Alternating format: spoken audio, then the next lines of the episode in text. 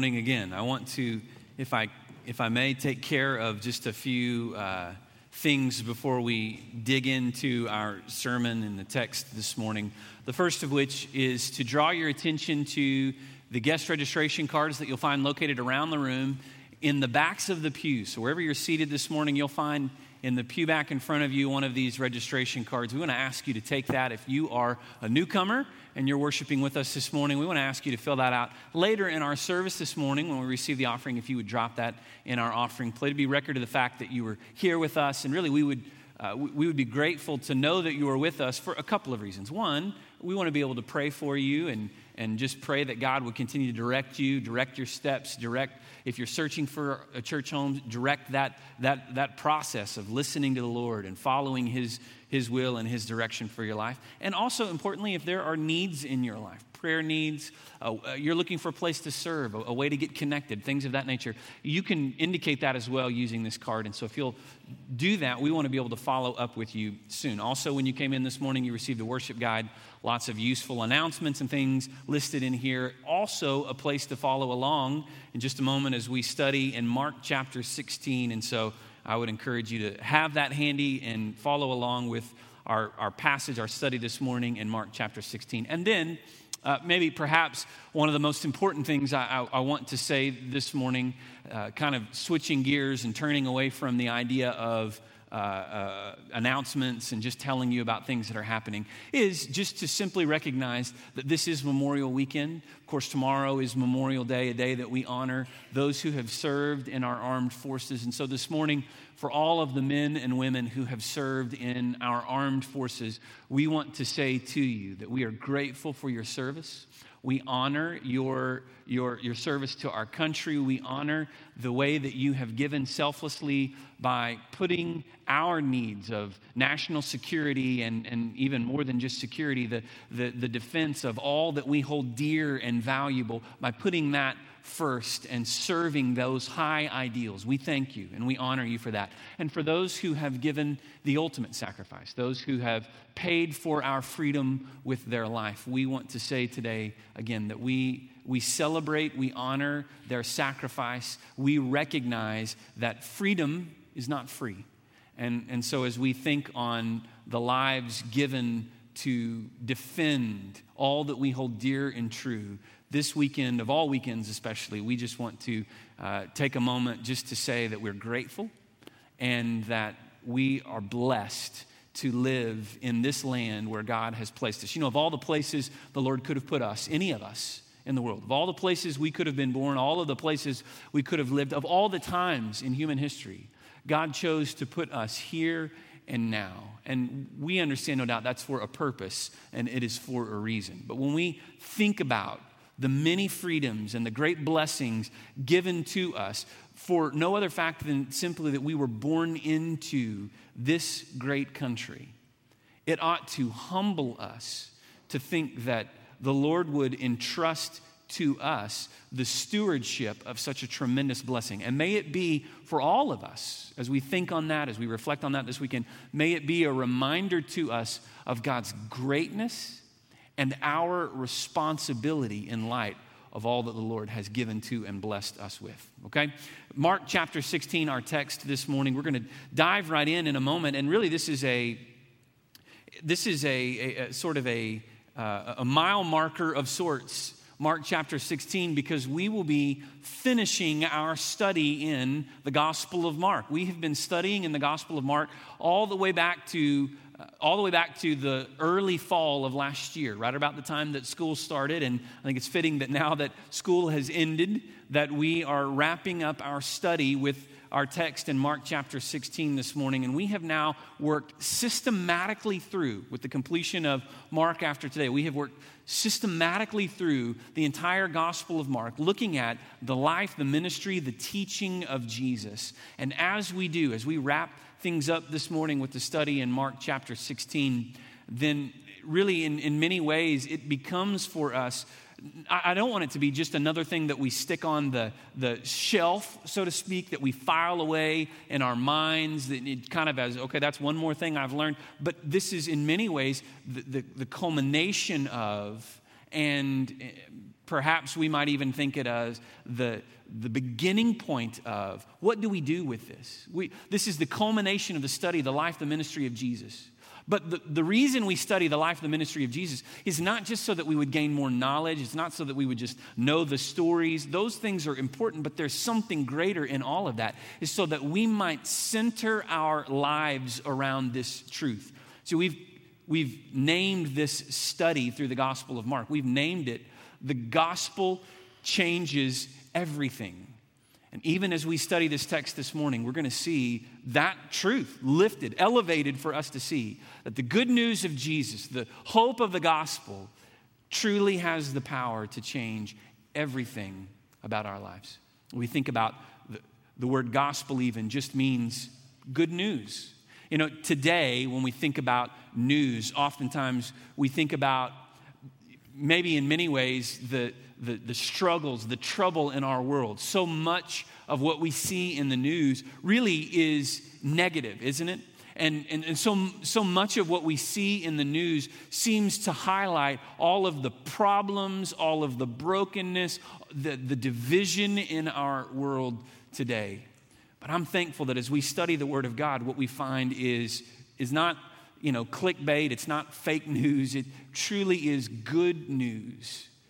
It's the power of God that has the, the ability to transform and change our hearts. And so may He use His good news, this gospel, to change us so that we would be a people moved by the good news. One of the things that we're going to find before we jump into Mark 16, I, I want to say this. One of the, the things we're going to find in our study of Mark 16 is that there is actually a section of the text. There is a, you'll, you'll find in your Bible a, a note of some sort, a, a, a line demarcating verses 1 through 8 and 9 uh, 9 through 20 you'll find you know some kind of reference there and we're going to deal with that i would venture to say that probably in your many years of attending church you have heard relatively few if any sermons ever on mark chapter 16 verses 9 through 20. And we're going to talk about that this morning and even deal with that as we wade into this text and finish out our study in the Gospel of Mark. And so let's, let's just jump in. Let's begin this morning. And as we do this, we're going to read through the text first and then come back and see the, the power that this good news has for our lives. When the Sabbath was passed, Mary Magdalene, Mary, the mother of James, Salome brought spices so that they might go and anoint him. And very early on the first day of the week, when the sun had risen, they went to the tomb. And they were saying to one another, Who will roll away the stone for us from the entrance of the tomb? And looking up, they saw the stone had been rolled back. It was very large. And entering the tomb, they saw a young man sitting on the right side, dressed in a white robe. And they were alarmed. And he said to them, Do not be alarmed. You seek Jesus of Nazareth, who was crucified. He is risen. He is not here See the place where they laid him, but go, tell the disciples and Peter that he is going before you to Galilee. There you will see him, just as he told you. And they went out and fled from the tomb, for trembling and astonishment had seized them. And they said nothing to anyone, for they were afraid. And now, when he rose early on the first day of the week, he appeared first to Mary Magdalene, from whom he had cast out seven demons. And she went and told those who had been with him, as they mourned and wept. But When they heard that he was alive and had been seen by her, they would not believe it. And after these things, he appeared in another form to two of them as they were walking into the country. And they went back and told the rest, but they did not believe them. And afterward, he appeared to the eleven themselves as they were reclining at the table. And he rebuked them for their unbelief and hardness of heart, because they had not believed those who saw him after he had risen. And he said to them, Go into all the world and proclaim the gospel to the whole creation. Whoever believes and is baptized will be saved, but whoever does not believe will be condemned. These signs will accompany those who believe. In my name, they will cast out demons. They will speak in new tongues. They will pick up serpents with their hands. And if they drink any deadly poison, it will not hurt them. They will lay their hands on the sick and they will recover. So then the Lord Jesus, after he had spoken to them, was taken up into heaven and sat down at the right hand of God. And they went out and preached everywhere while the Lord worked with them, confirmed the message by accompanying signs. So we find here this culmination, this final punctuation of the story of Jesus, that, that of course centers around his resurrection. That's really the, the key element in, in the Gospels themselves, certainly the key element in Mark's Gospel, is that Jesus died on the cross, but on the third day, gloriously, he rose. He, he was resurrected from the dead. The tomb was empty when they went to, to deal with his body on that day after the Sabbath. And so, as we think on this good news this morning, as we reflect on this, and ultimately as we reflect on, on its meaning and its direction for us as believers today, I want to I wanna talk about the good news and the, the, the power that it has for us. The first thing that we see in this text is that there's good news here of an empty tomb. And so we read in the first five verses the story of how the two Marys, Mary Magdalene, Mary the mother of Jesus, that they went to the, the tomb along with others, and there they found that the stone was rolled away, and that inside they saw what it describes here as a young man, and that he says to them, You will not find Jesus whom you seek. This is good news of an empty tomb. There have been there have been skeptics over the years. There have been skeptics who have tried to explain away the, the empty tomb, right? Many theories that have risen as to why the tomb was empty. That some have, have proposed that Jesus' body was stolen by those who were his enemies, the religious leaders of the day. There are those who have supposed what they would refer to as the swoon theory, that he wasn't, in fact, dead, that he had just fallen asleep. There were others who would just simply argue that all of it was just sort of a ruse, that it, none of it was, was true to begin with. And, and these, all of these theories, here's, the, here's the, the main thing that they all share in common is that none of these different theories can account for the eyewitness testimony of many who saw Jesus and who declared that he was in fact resurrected from the dead. Even if you would say, well, what about, what about the theory that Jesus was just simply that he was asleep, that he hadn't actually died? Well, then you would have to explain away the eyewitness testimony of skilled, uh of skilled warriors, trained, trained executioners who themselves had testified, in fact, that Jesus was dead, the centurions that killed him. You would have to explain away the accounts of many who prepared his body, his, his beloved family and friends, and, and, and those who were closest to him, who prepared his body and placed it in the tomb here, the borrowed tomb of Joseph of Arimathea. You would have to explain away the fact that many testified to the fact that Jesus was, in fact, dead. And also, if you were to deal with this particular account, let's, let's use this swoon theory as it's referred to, then you have to account for something as simple as how did he roll away the stone that was very large that had been placed in front of the tomb? It took a team of people to place it there. How could Jesus, if in fact he had been beaten, if in fact he had been punished, persecuted the way that he had, if he had been crucified and somehow survived all of that in his fragile condition, his critical condition, as we would maybe describe it today, how could he muster the strength to roll the stone? No, when you add up all of the, all of the, the, the different theories, when you, when you apply just sound reasoning and eyewitness testimony, the only verifiable, the only plausible the only possible explanation is, in fact, as eyewitnesses declared, the tomb was empty and the Savior was risen. So we find good news of an empty tomb and, and, and, importantly, good news of a risen Savior. See, if the tomb were empty, that's, that's important news. That's an important detail in and of itself. The fact that the tomb is empty. But all an empty tomb really proves is that the body that was once there is no longer there. That's all that really is proven when we say that the tomb was empty. But more than just an empty tomb, They found a risen Savior. We find numerous witnesses in the Gospels to the, the, the resurrected Christ appearing to many. Even here, it gives us the eyewitness testimony of these who saw him. It refers to those, his, his disciples, who saw him as they reclined around the table, the two that saw him as they headed into the country. That's who we would know to as the, the, the men that Jesus appeared to on the way to Emmaus, right? There were the, the women who came to the tomb who were the first to discover.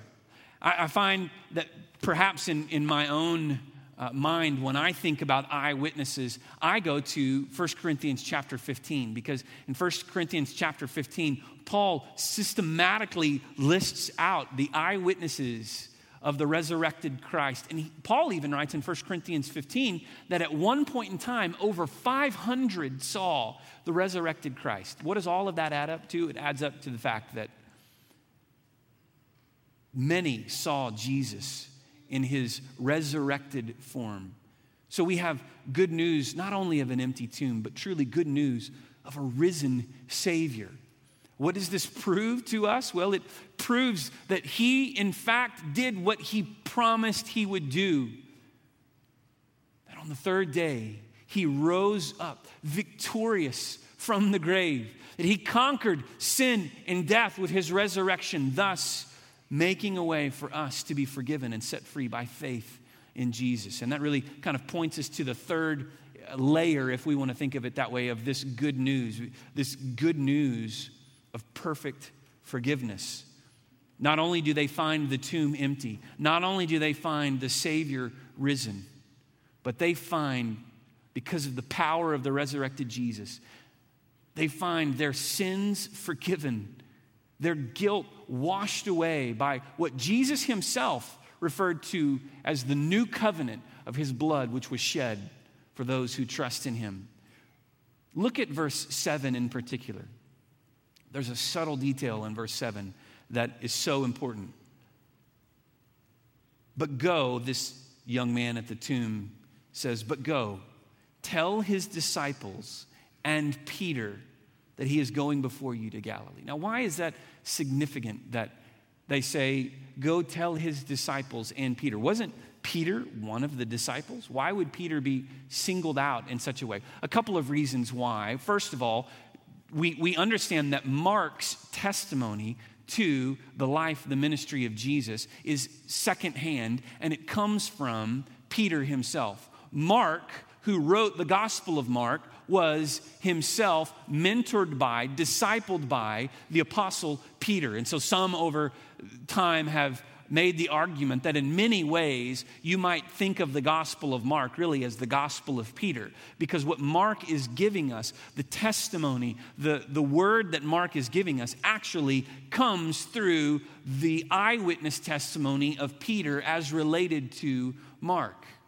Peter himself told Mark of this very important detail. But why would we key in on that phrase? Go tell the disciples and Peter. Well, because we know that Peter denied Jesus, just as Jesus had foretold, just as Jesus had predicted. This very night, before the rooster crows, you will deny me three times. And what do we see in the Gospels? We see that exactly what Jesus predicted would happen happened. In John John chapter 21, the Gospel of John, we find that John gives us the story of Jesus forgiving Peter and, and what we would consider to be really restoring him through this, this great act of forgiveness. Three different times in John chapter 21, beginning in verse 15, Jesus directly addresses Peter and he says to Peter, Peter, do you love me? Peter says, Yes, Lord, I love you.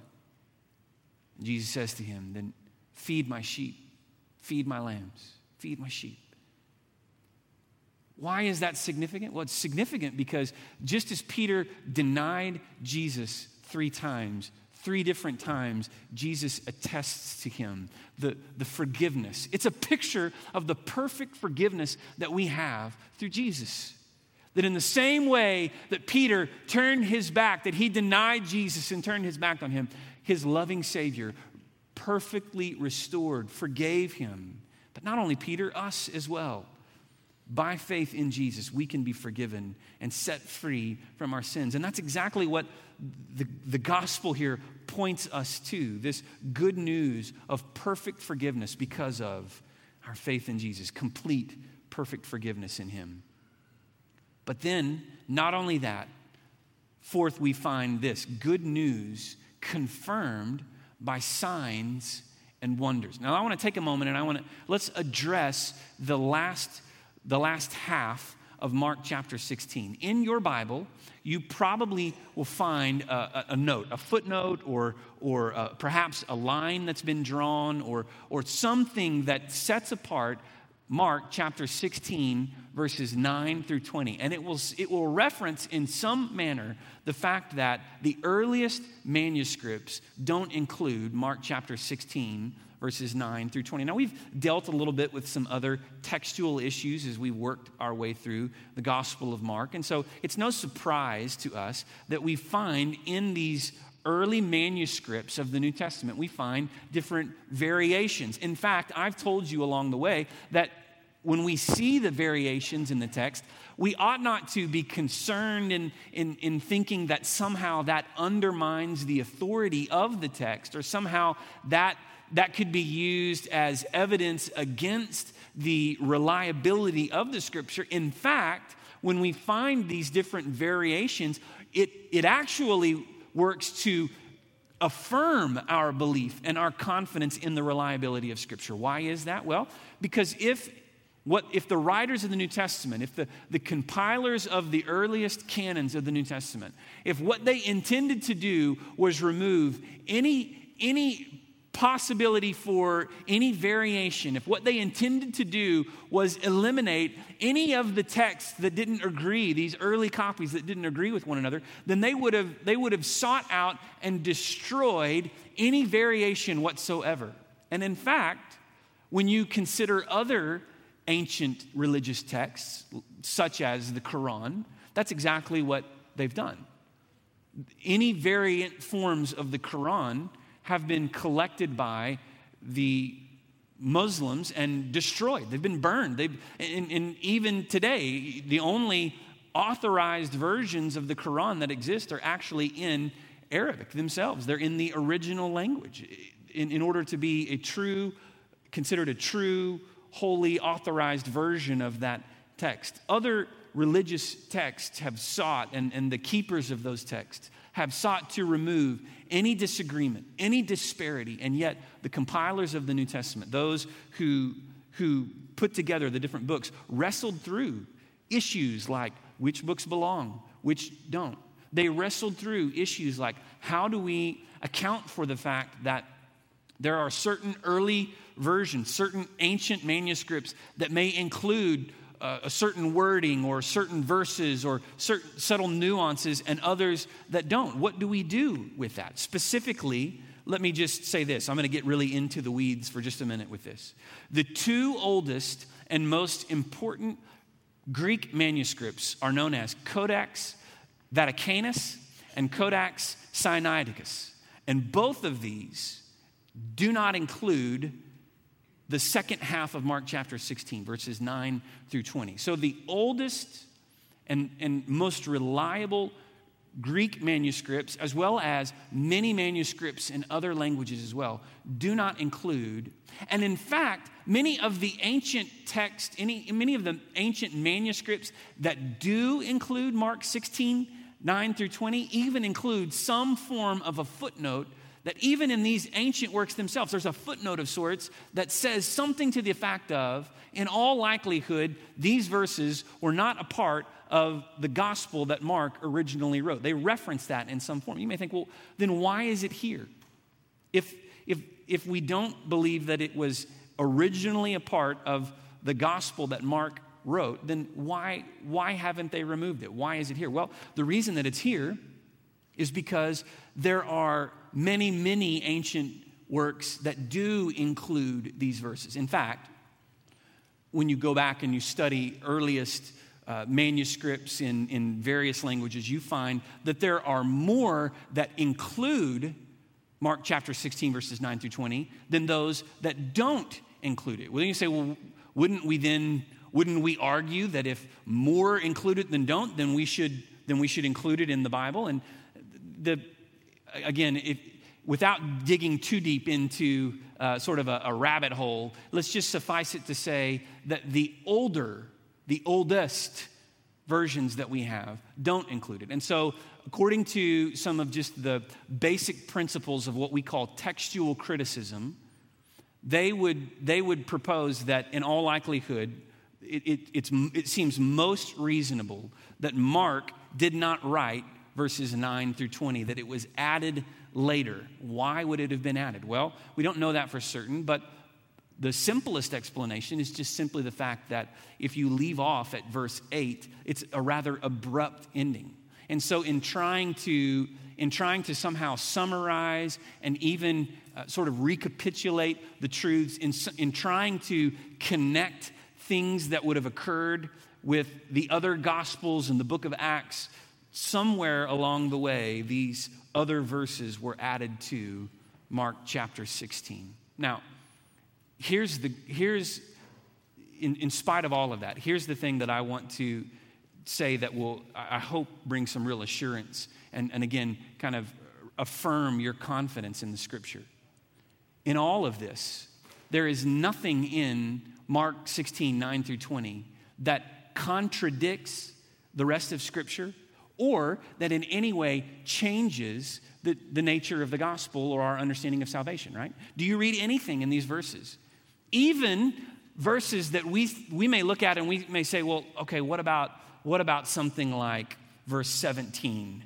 These signs will accompany those who believe. In my name, they will cast out demons. They will speak in new tongues. They will pick up serpents with their hands, and if they drink deadly poison, it will not hurt them. What, what do we do about those things? Well, actually, we can just go to the we can go to the gospels. We can go to the book of Acts. And we find all of these other signs and miracles accounted for in other accounts in the gospels or the book of Acts. And so even though we might look at this text and we might study this and say, there's some suspicion about whether Mark actually wrote this as a part of his gospel. The truth is, it does nothing to in any way undermine the authority of the scripture. And in fact, and in fact, what we do find in these verses, in this text, is we find sort of a, a summary of the, the early church. We find a summary of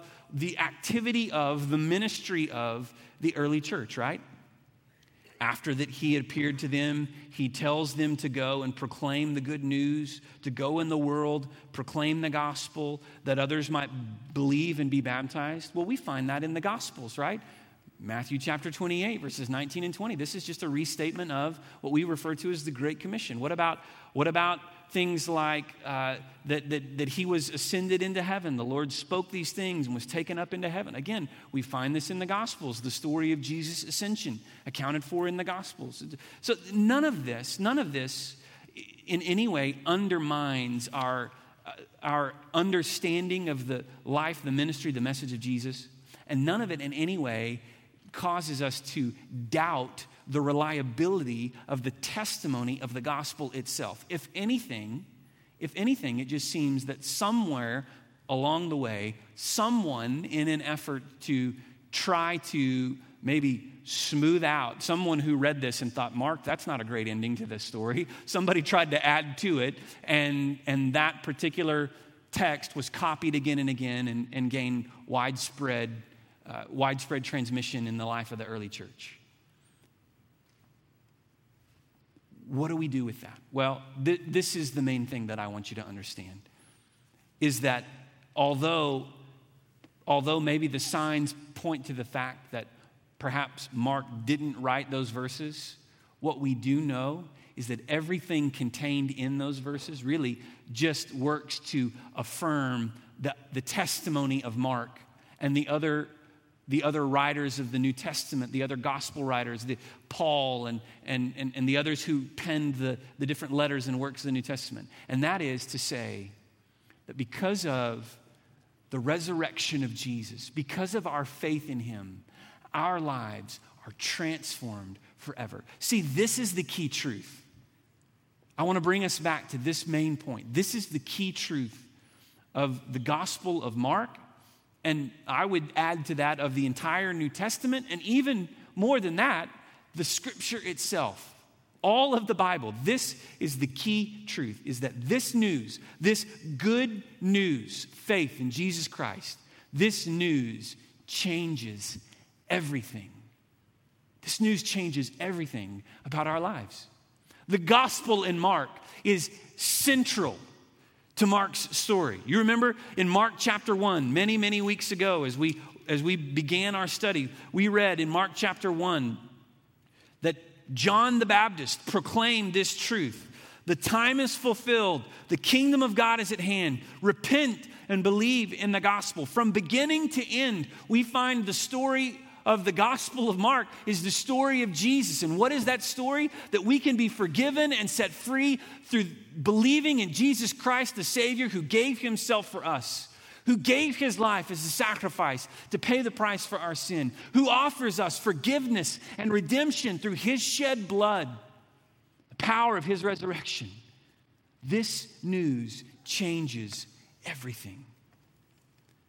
No doubt you can think in your life to uh, a, few key moments, a few key events in your own life, in your own story, that you would perhaps look at and you would say, you know, when I heard this news, it changed everything. Perhaps it's a good news of, you know, a, an addition to a family or something of that nature. Perhaps it was really bad news of a, a diagnosis or, uh, or, or an accident or some other tragedy.